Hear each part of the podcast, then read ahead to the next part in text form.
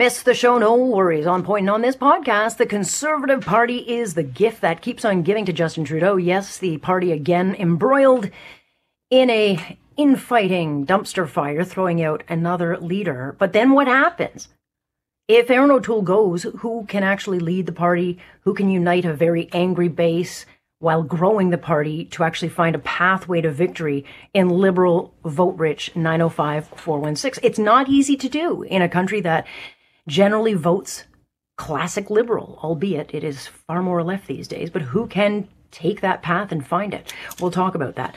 We've got uh, restrictions finally lifting, and soon we're going to start to get a better understanding of the destruction that has happened to our main streets. And just because you haven't seen a closed sign in the window does not mean that a business has survived this thing. So we're going to talk about what's a, a zombie business. They may have been able to survive the last few months on government aid and move debt around and, you know, buy themselves time, but the aid is coming to a stop, and many businesses could actually now start getting pushed off the cliff. So we'll talk about that. And for all this talk about roaring back, Ontario just keeps falling further and further behind. And when you compare us to similar states across the border that we used to compete against, we are no longer not even competitive. But when you compare what they make versus what we make for the same kind of work, we are way behind.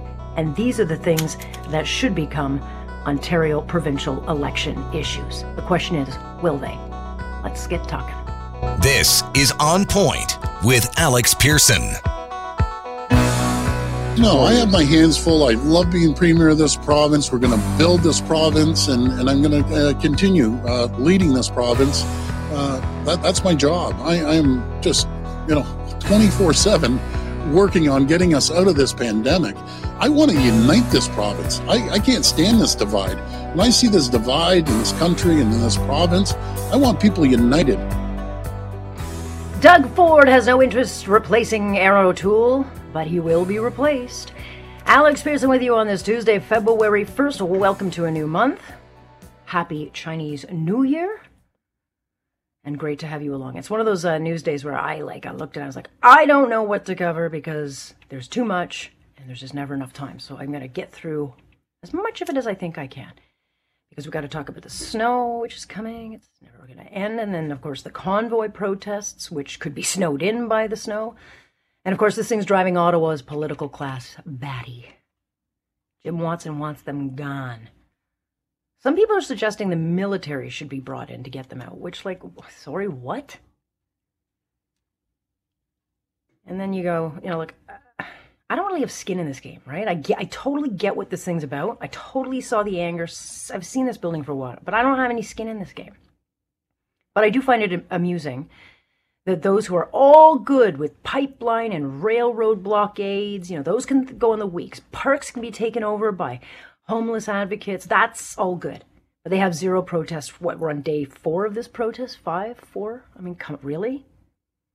I do think the truckers have made their point. And I think that they, you know, risk overplaying their hand. And word is, you know, there's other convoys trying to cross over. There's one uh, in Alberta, which has, I guess, set up a blockade. R C M P are now involved, so we're keeping our eye on that. But maybe all this stuff um, is just getting further fueled. Uh, you heard by now in our news, Premier Legault has abandoned his tax on the unvaxxed. Yeah, he's dumping this, of course, citing, well, it's division. It's, uh, you know, it's dividing people. Oh, gee, really? I mean, imagine that. Which is what, you know, this whole issue was never anything but political. It's the games politicians have been playing with this pandemic, the weaponization of policies so that they don't look like they're not doing their job, but it's playing these games that causes their anger. So uh, these convoy truckers may actually see this as a win, because they'll say, hey, look at the noise we made, and uh, look, you know, Mister Legault backed down. But then the premier weighed in today saying, yeah, it's, you got to go.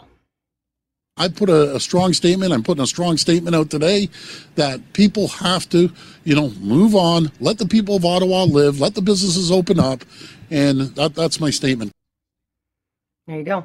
Uh, now, Ford's got to be careful. He is actually responsible for the world's longest lockdowns in this province, and uh, word kind of creeping around tonight is that the convoys may roll up to his front doors at Queen's Park, which then could cause him a an awful lot of headaches. Because I can tell you right now, the people of Toronto will have no time for trucks. Those working class people are just a pain. Get rid of them, they will say. But certainly, um, at the end of all of this, the convoy protesters wanted Trudeau to go, and it looks like Erin O'Toole is going to be the one walking in the snow. And look, I think Mister O'Toole's a decent guy. You know, I've never had an issue dealing with him, but I, I am disappointed with his leadership. I, I find it to be wishy-washy. It's been frustrating for him not to be able to take a position, like on anything. And that has angered the base. It has angered the party. And so O'Toole is saying he's not going anywhere, but the bottom line is he can't survive this leadership review that's been forced upon him by the party, which will happen tomorrow. He just doesn't have the numbers. And we'll go through all the technical stuff that has to happen in, in a few minutes, but he just he's not going to win. And there will be those who argue, look, it's a mistake. You can't change leaders every time. There's a loss. But since losing the election, O'Toole, like Scheer, it just keeps getting in his own way because of his inability to take a stand on anything, which means he stands for nothing. I mean, the Liberals have shown, look, they will stand by their guy no matter what. The corruption, don't care. Groping allegations, don't care. Blackface, all good. And no matter the scandal, they stay true to Trudeau. He's good. And then you got Jagmeet Singh. That guy can fail forever. His party will never hold him to account because he's trying. It's like the participation ribbon of politics. He's doing a good job and people like him. Then you get the Conservatives, which light these dumpster fires all the time. And so they're in panic mode. They're seeing their support flood over to Bernier and the P P C. They've got their fundraising dollars, which are completely drying up. So the knives are out. And for Trudeau, this is great. He's got his popcorn. He's going to sit back and enjoy this show because as long as the Conservatives are punching themselves in the face, he knows he'll just keep getting away with everything. Absolutely. All around the world. All around the world. The headlines are rightfully admonishing Trudeau for his inflammatory comments on these trucking protests. I mean, mo- they mock his blackface. They mock his many failures. And here, we got an opposition party that just can't capitalize on it. So who takes over? Certainly uh, Pierre Poilievre is making no secret that he is going to be in the running. I mean, the base loves him. I really like Pierre Poilievre. He's an amazing attack dog, very smart. He would absolutely wipe the floor with Trudeau. The question, though, becomes, you know, can he win more support if he's chosen leader? Can he broaden the base? Can he actually win over votes in the four one six? And I don't know. Patrick Brown's name, of course, will be floated out there. Remember, he ran his provincial campaign when he was leader of the um, P C party on a more inclusive party. He's got huge support in the nine oh five. He's done a pretty good job during the pandemic, pushing back against a lot of lockdown measures. And he also has name recognition, so he will be probably a name coming up. I suspect, if he's paid off all his debts, that Peter McKay will take another run. I suspect Leslyn Lewis will be on the ballot. But there's others that I'd like to see. I'd love, and I, I'm not beyond begging at this point, but I'd love to see a guy like Brad Wall be on that ballot. You know, he's a he's a, a nice guy. He's decent. He was a good leader. He, he would be good. I think Lisa Raitt was a mistake. She should have been picked the first time around. I think they'd be in power now if she had uh, been chosen. But again, that was then, this is now, and I don't think she'll be putting her name back on the ballot. So I don't know who we'll see. But I will take anybody who can beat a scandal-plagued, corrupt leader with a blackface career. I'm not asking for much. That shouldn't be hard to do, but that is what I would like. And shuffling leaders out every couple of years is not a winning strategy, but neither is losing. I mean, this party needs a leader who can outsmart the very predictable liberal smears. They need someone who's not afraid to take a stand, someone who can unite and control the party, and who runs as an actual conservative, not trying to be, you know, pretending to be someone else. That's just my advice. O'Toole is out. Pierre is in. In my opinion, he needs to go. Uh, I think he's a wet noodle. I think if he had uh, an ounce of spine, the Conservatives would have won this last election. Erin O'Toole's got to go. The Conservatives are losing everybody's vote on this side of the, uh, the aisle. Boy, politics is so mean. Holy. Politics is such a mean, mean world, but that is a, a taste of the feedback we've been getting throughout the day since news broke that Erin O'Toole could possibly be out as leader. But how do we get here? Um, after losing the election, O'Toole decided that he'd put off the leadership review until August twenty twenty-three. He thought that was a good idea. This infuriated a lot of people in the party who wanted that review to be immediate, right after the election, get her done. But after the election, the one that was the most consequential of our time, and uh, you know, M Ps are just getting back to work now, um, the party also gave itself power to force a review if it could get twenty percent of support in the party. And guess what? It did. So tomorrow, O'Toole faces a vote by his colleagues with at least a third wanting him gone, but there are absolutely more votes because the party would not be doing this if they knew that they didn't have the numbers. They've got the numbers. Chris Chapin is a strategist and a managing principal over at Upstream Strategy. He has also worked in politics for years and been through, I'm sure, a few dozen of these leadership battles. Good to have you, Chris. Yeah, always a pleasure, Alex. Alrighty, so the fight, um, you know, over the next few months is going to be waged right out in the open, but the next twenty-four hours really is uh, going to be, I think, fairly ugly. Take us through, you know, what the procedure is. I mean, I kind of put the bones of it there, but what, what would be going on behind the scenes here? Well, it's exactly how you laid it out, Alex. I mean, the only caveat and, and correction I'd make is that Erin O'Toole actually asked his caucus to enact what is called the Reform Act. There was a piece of legislation that one of his colleagues, Michael Chong, brought in back in twenty fourteen under Stephen Harper, because he thought at the time they needed to democratize how caucuses operate. And this gave caucus the opportunity and the power to kick out a caucus member or remove a leader, for example. And that's exactly what we're seeing take place. Now, you know, the threshold to initiate a, a vote for, you know, a leader in caucus is twenty percent, which uh, of the, the C P C caucus, Uh, they they well surpassed with the thirty-five members who've signed the letter to the caucus chair requesting this vote that'll take place tomorrow. And so what will take place is a secret ballot vote in the caucus meeting. Uh, you know, all one hundred nineteen caucus members will get a say on on the future of Erin O'Toole as leader. And I think, as you alluded to, you know, the letter that was put forward to the caucus chair only consisted of thirty-five signatures. Uh, from what I've been told, there are certainly some glaring names, people with leadership ambitions that are off there, people that are known to dislike Erin O'Toole that aren't included on that thirty-five uh, M P list that was provided to the caucus chair requesting this vote. And so what comes next is, is ultimately, and what's playing out in the back rooms right now, is trying to figure out exactly how large that opposition is. You know, if, it, if it's over fifty percent, O'Toole's out automatically as leader. And although he'd stay on technically as the Conservative Party leader, you'd think he'd read the tea leaves and, and officially and formally step down. But he wouldn't have to technically, because he still would be the leader of the party who's ultimately decided the membership gets the final say on that. So he could request a, a membership vote. But I mean, at that point, you'd think he'd be pretty yeah. bruised uh, and embattled. Yeah, because then you get the leaks and then you get the kind of death by a thousand cuts, because you're not, um, unlike the Liberals, who will just, no matter, the house could be on fire, everything could be going wrong, and they'll just kind of, what? No, nothing to see here. They're, everything's great. Um, but in politics, it's pretty ruthless. I mean, you certainly were there behind the scenes in Patrick Brown when uh, he went through leadership, and then, of course, uh, when he was running as opposition leader of the P C party, and then his downfall. I mean, you've seen how ruthless and ugly politics can be, not just by the opposition, but from within. Oh, and it's often the, the nasty side, you know, it's how the sausage is made that it probably turned most people off of politics. You know, for some reason, I guess some of us enjoy taking place, take place in it. But, uh, I mean, listen, the, the biggest question right now, and, and I mean, there was a story by, out with, by Global News, Alex Petillier had a source just recently that uh, apparently Erin O'Toole was calling around caucus saying that he, he'd reverse on some of his policies that he'd, uh, you know, kind of taken unilaterally. Uh, if the, the caucus wouldn't revolt against them. I mean, that's where it kind of gets to at this point. I, I think the real telling number is traditionally this has never taken place, you know, certainly in Canada, uh, in a caucus, at a caucus level. It, it's something that we typically leave to the party membership to decide. And I think that's why so many party members were, were frustrated at Erin O'Toole for not calling the leadership review immediately. Usually it does just happen that way, that it's it's pretty soon after. That's, that's what happened mm. for For Tim Hudak, for example, when he faced his yeah. leadership review, it was just scheduled for fairly soon after the election.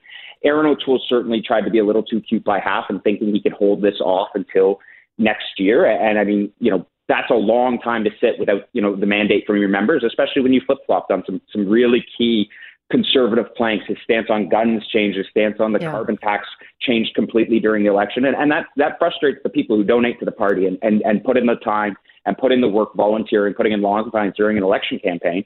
And, and by doing so, he just, you know, I think he inevitably sped this up.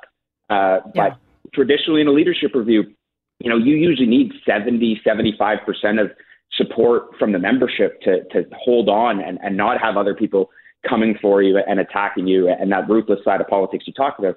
He's already got over a third of his caucus publicly against him. That's, and that doesn't even include the other one. So, I mean, I don't know what, how you go on to continue to lead a caucus where, you know, potentially just shy of half, if you do survive the vote, don't believe in your leadership. Right. I mean, look, people want authenticity at the end of the day. And if you're just constantly seeing, saying, okay, I'll be this. Well, no, no, I'll be that. Oh, no, I'll be whatever you want me to be is not leadership. It's just blowing into the wind and hoping something sticks. I mean, he ran as a true to blue leader in the leadership, and that's why people turned to him. And then he flip-flopped on things like the carbon tax and then all these policies that people were like, what the hell are you running on? And, and that's when I started saying, well, what is going on here? And ultimately, he lost because he couldn't sell it. And I think it was a mistake because uh, carbon pricing, as you know, we're getting all like another increase in March or April first. It's such a huge issue with inflation. Had he just stuck to his guns on it or actually proposed a plan that he could have gotten elected on, um, maybe he could use that to go and, and give solutions of what he would do to bring down cost of living. But, you know, Patrick Brown, and you well know this, in his leadership, he ran further, you know, true blue to the right. He got the social conservatives in. Then he also flipped to build this party um, and, and build back better, or, you know, a b- much bigger base. But he actually got away with that. I mean, he burned some bridges and there was anger, but he still managed to to broaden that base of the P C party. Yeah, I mean, you know, Patrick Brown certainly did a lot of hard work to try to do that. I mean, you know, the I guess it's one of those things we'll just never know. You know, the Erin O'Toole certainly tried to implement the exact same strategy uh, that looked like it was working for Patrick Brown. You know, he was winning by elections. Uh, he was winning, you know, the popular vote. He's winning, leading in almost every poll. Kathleen Wynne had plummeted. Erin O'Toole had a different appoint- opponent. Justin Trudeau wasn't as low in the polls as Kathleen Wynne ever was. And and I think there's certainly, you know, when Patrick Brown ran for, you know, as the kind of true blue candidate in that leadership race, that took place in twenty fifteen. They didn't go to the polls until twenty eighteen. Yeah. Erin O'Toole tried to be a true blue conservative, you know, in the summer of twenty twenty, and then went to the polls yeah. in twenty twenty-one. You know, so it's it's you kind of almost need a little bit of time to pass if you're going to try to pull the wool over the eyes. And, and there's a lot different, you know, media speculation and media targeting when you're talking about a, a provincial opposition candidate versus the guy trying to be the next prime minister. So I think ultimately, you know, it certainly hasn't worked. I, I think the, you know, it's certainly telling the, the source, if it's true tonight, that he's calling around and promising to flip-flop again. Like you said, authenticity matters. And, and when you're so blatantly willing to, you know, switch your stances on issues, uh, people aren't going to believe you no matter where you land and what you stand for. I got about twenty seconds. Um, your three names that you see uh, kind of being the lead uh, contenders in, in any kind of leadership. I mean, I think the, the, the ones open out there, and Pierre Poilievre certainly has the most speculation, and I think most people are interested in the, the thought of him running, uh, but he didn't choose to run in the last one. Leslyn Lewis uh, had an incredible showing in the last uh, leadership race out of nowhere. And then, I mean, who knows? You know, you could see somebody like Peter McKay come back and try it for another go-around. Maybe one of the, you know, star Harper cabinet ministers finally takes a chance uh, to run and, and try to become leader. I'll keep adding the name Patrick Brown because I don't think he's done yet. But and I think he's matured as a mayor, but we'll see what happens. All right, Chris, very much thank you, and we'll um, see what the next twenty-four hours brings us. Appreciate it. Thanks, Alex. That's Chris Chapin, who is with Upstream uh, Strategy, and uh, we'll be watching that. So now that the lockdown restrictions are finally starting to lift, we're going to start getting a sense of the uh, destruction that has been caused not just to our economy, but mainly our main streets. And just because you have not seen a closed sign in the window, that does not mean a business has survived. Uh, I was reading an article about this. Apparently, the Bank of Canada recently noted something uh, called a um, zombie business, somewhat are zombie businesses, and they've seen a rise of these things. And this is a business no long, longer able to meet interest payments, but they're being kept afloat because of government aid. And aid is about to come to a stop. And so what happens in the next couple of months is going to be crucial for their survival. Philip Cross is a senior fellow at the Macdonald-Laurier Institute, also thirty-six years of Stats Canada, where he specialized in macroeconomics. Good to have you. Thanks for having me on, Alex. So, you know, when you read this article and you look um, through what has happened, you've had businesses that have been basically racking up debt since, you know, start one of the lockdowns, and they just started losing money, and they started borrowing money, or they started moving money around, or maybe they took out a second mortgage. They did whatever they had to do to survive. But meanwhile, they never really got the aid that they needed to make them whole, even though it had nothing to do with them. You know, they had no control over any of this. Yeah, that's one been one of the real mysteries of the pandemic, is why we haven't seen a uh, sharp increase in business bankruptcies or in closures. And it seems once you dig into the data, it is that, you know, it's it's like an iceberg, that the real trouble is underneath the surface. You can't see it, but if you if you look down far enough, it's there. And as you say, you know, a lot of firms are hanging on by their fingertips. They've taken out a lot of debt, or they've been kept afloat by with uh, government loans, but neither one of those are sustainable sources of growth uh, over the longer term. As, as somebody said, you know, normally firms take out debt to grow. They don't take out mm-hmm. debt to survive. Taking out debt to survive is uh, is uh, uh, very difficult, and it makes the assumption that everything is going to go back to where it was before the pandemic, and everything will be hunky-dory. And the problem with that theory is that for a lot of firms, especially in downtown Toronto, uh, there's every reason to believe that mm-hmm. the world is not going to go back to the way it was, that a lot of people are going to keep rem- working remotely, at least part-time. And, uh, you know, those firms, particularly in downtown, that rely on servicing these large office towers and, and the workers in them, uh, they're not going to see business return to where it was. In fact, even a return to where it was isn't going to be enough, because of all the added debt they've taken mm-hmm. on, your business is actually going to have to improve, and boy, that's going to be difficult.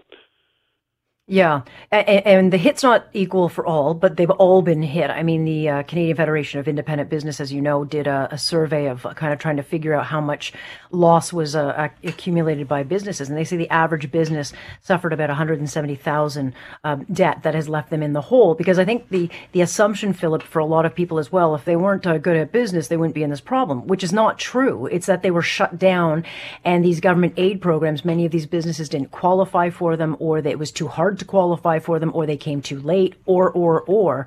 The bottom line is they weren't crafted um, to actually hold these businesses. And when you drive around, I, I mean, I can talk to the situation in Toronto. It's really shocking to see how the main streets are changing, where enter- restaurants and entertainment venues, these places that used to make the city really vibrant and come to life, are either completely shut down or they're just barren, and you just don't know what the future of that is. And so when do you expect to start seeing this translate to actual bankruptcies? Because I, I got to be honest, I was surprised that we hadn't started to see the bankruptcies until I started to read this and learning about, you know, uh, the kind of uh, holding pattern that businesses have been in.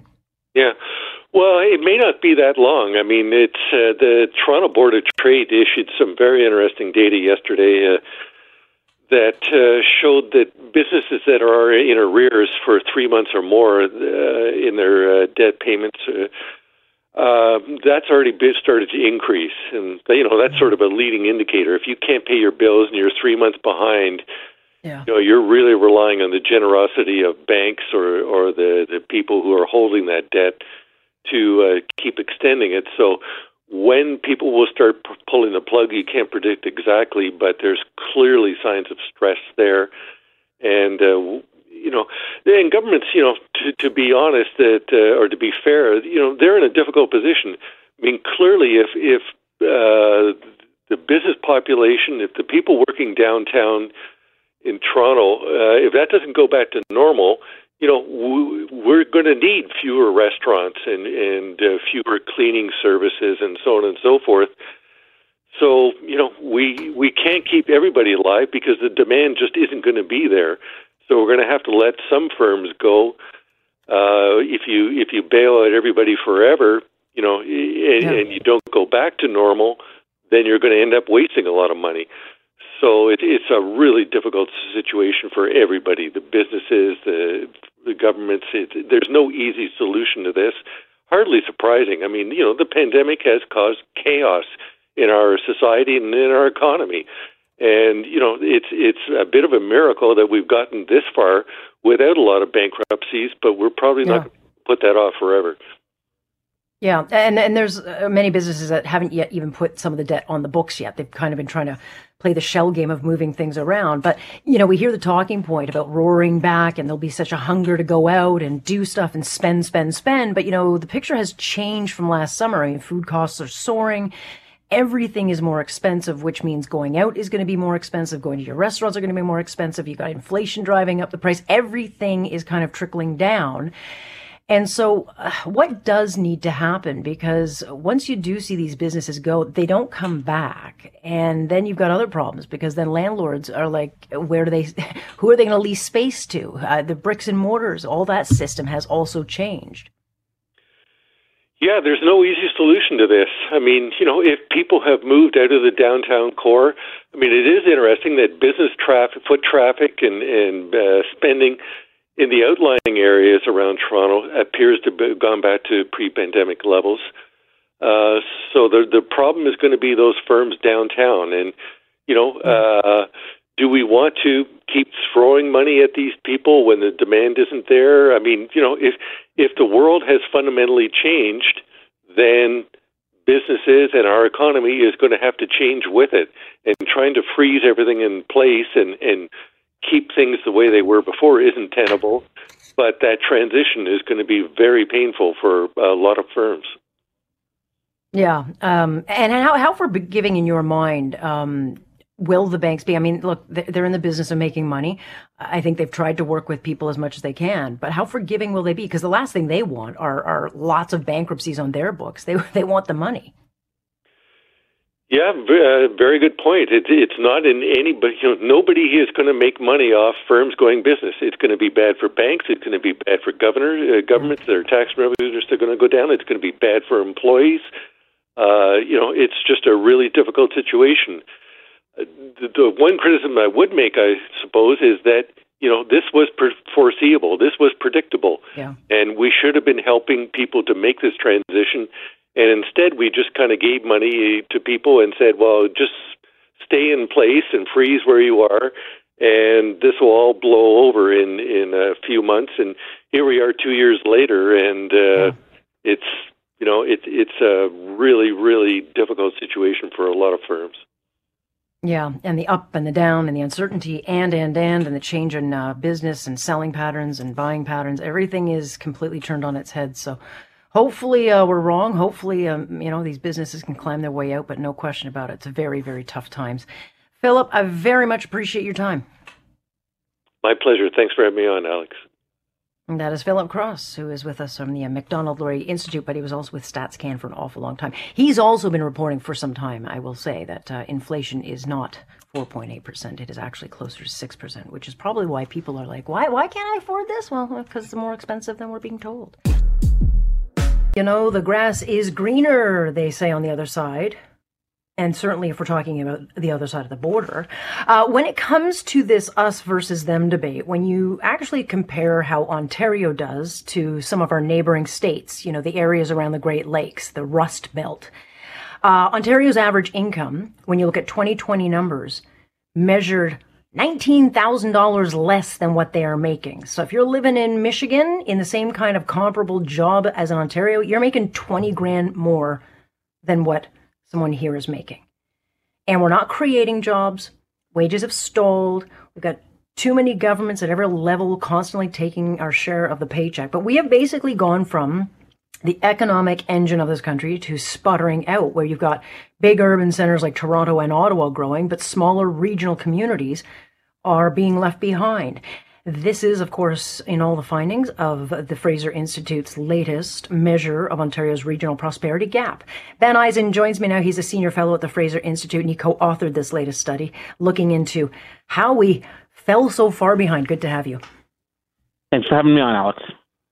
So I kind of zeroed into some of the numbers, and, and I'm kind of comparing it to the Rust Belt, those um, regions that kind of mirror what we used to have in the manufacturing sector of southwestern Ontario. When you look at a place like Michigan, where someone there would be making sixty-five thousand dollars versus here, where the same person doing the same kind of work would be making forty-five thousand dollars, that's a huge drop um, when you compare those numbers over the last uh, couple of decades. It is, and those are the key, the two key findings of the report that we released today. Uh, the first of which, as you, you've alluded to, is when we looked at the broadest overall measure of economic prosperity, which is gross domestic product per person. That's sort of, no one indicator is perfect, but that's the sort of best comprehensive one of prosperity. As you mentioned, Ontario is about twenty thousand dollars behind the average uh, of our peer jurisdictions in the Great Lake regions, in the Great Lake region, excuse me. Uh, which has a lot, which are, are you know, our trading partners and places we compete for with investment and places that have similar uh, profiles with respect to their sectors of their economy. So they're a natural comparison. And we're about twenty thousand dollars per person behind uh, the average for that region. Uh, and th- th- that's a problem. But what's maybe the bigger problem is that that gap is growing over time.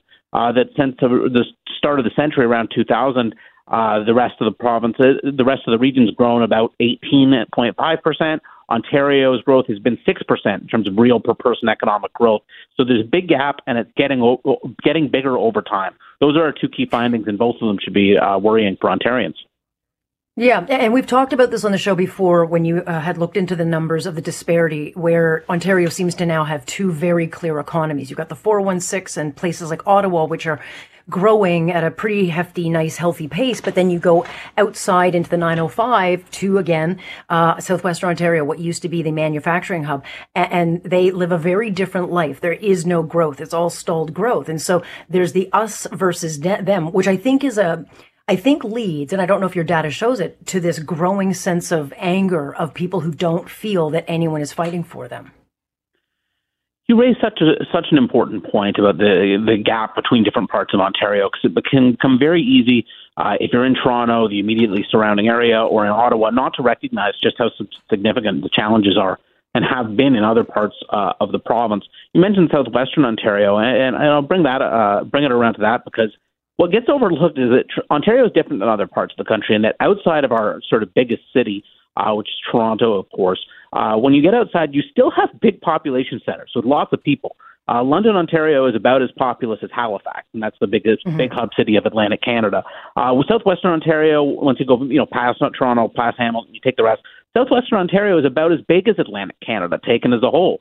So these are not, you know, small, unpopulated areas we're talking about that have seen weak economic growth. These are big, substantial places with, where lots of Canadians live, uh, where we've seen so little job growth and economic prosperity over the last fifteen or twenty years. And again, as you say, in parts of the province that used to be amongst the most prosperous in the country, uh, like southwestern Ontario. And so the economic stagnation that's occurred there uh, is a very important part of the numbers that we show today, showing why across the province taken as the whole, uh, we've fallen so far behind our American peers. Yeah, and I know, uh, you know, I won't put you into a partisan position, but I will kind of, you know, as we watch what's happening in the Conservative Party where they're looking for new leadership and, and you see the, the anger of protesters and all those kinds of things, um, what needs to happen, I think, and what a lot of people are looking for is that one party um, who will actually deliver and, you know, bring them back into their thoughts because, you know, all the decision making seems to be centered in the big urban centers, whether it's uh, Montreal or Ottawa or Toronto, all these vote rich centers. But no one seems to be representing and fighting actually for the little guy. I mean, we hear all the time from Doug Ford, we're going to roar back. Well, that's a great talking point. But how on earth is he actually going to bring back the manufacturing sector? It's not coming back, sadly. Well, certainly understanding there, there, there, there's huge challenges in the manufacturing sector that we've faced over the past uh, twenty years. You know, we've had very high electricity prices, everyone knows, uh, in Ontario for lots of the last two decades. And that's been an important story and an important part uh, of what's happened in, in, the, in the region. And, and it's been a challenge for Ontario. And not just in that region. Uh, it's hurt businesses and it's hurt uh, residents across the province uh, for, for, de- for decades. Um, but also, there's a large tax burden, which makes it harder for business mm-hmm. to compete. For businesses to compete, uh, these are things. I mean, there's a growing government debt, which raises concerns about more de- more um, taxes in the future, which again is a, a per, per, gets in the way of investment and prosperity.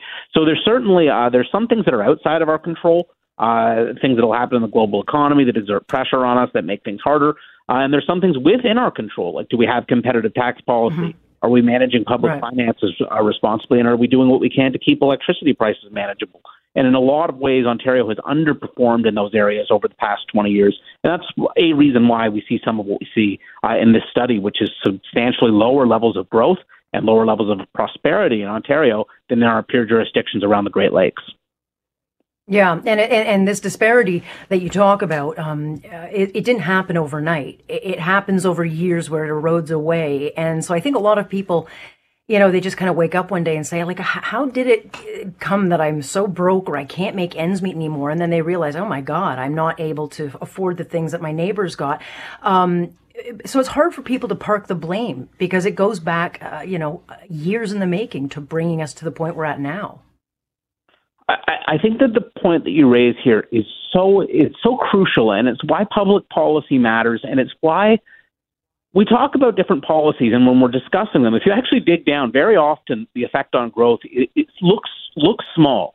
Uh, let's say the difference between one policy and another is zero point one percent of economic growth annually. Uh, that sounds small, but over time it's big. And if you add lots of policies, all of which have that effect of a little bit of effect on growth in a single year, uh, even if it's very small in a single year, if you have a bunch of policies like that and you have fifteen or twenty years, it adds up to being really important. And that's why public policy is so important.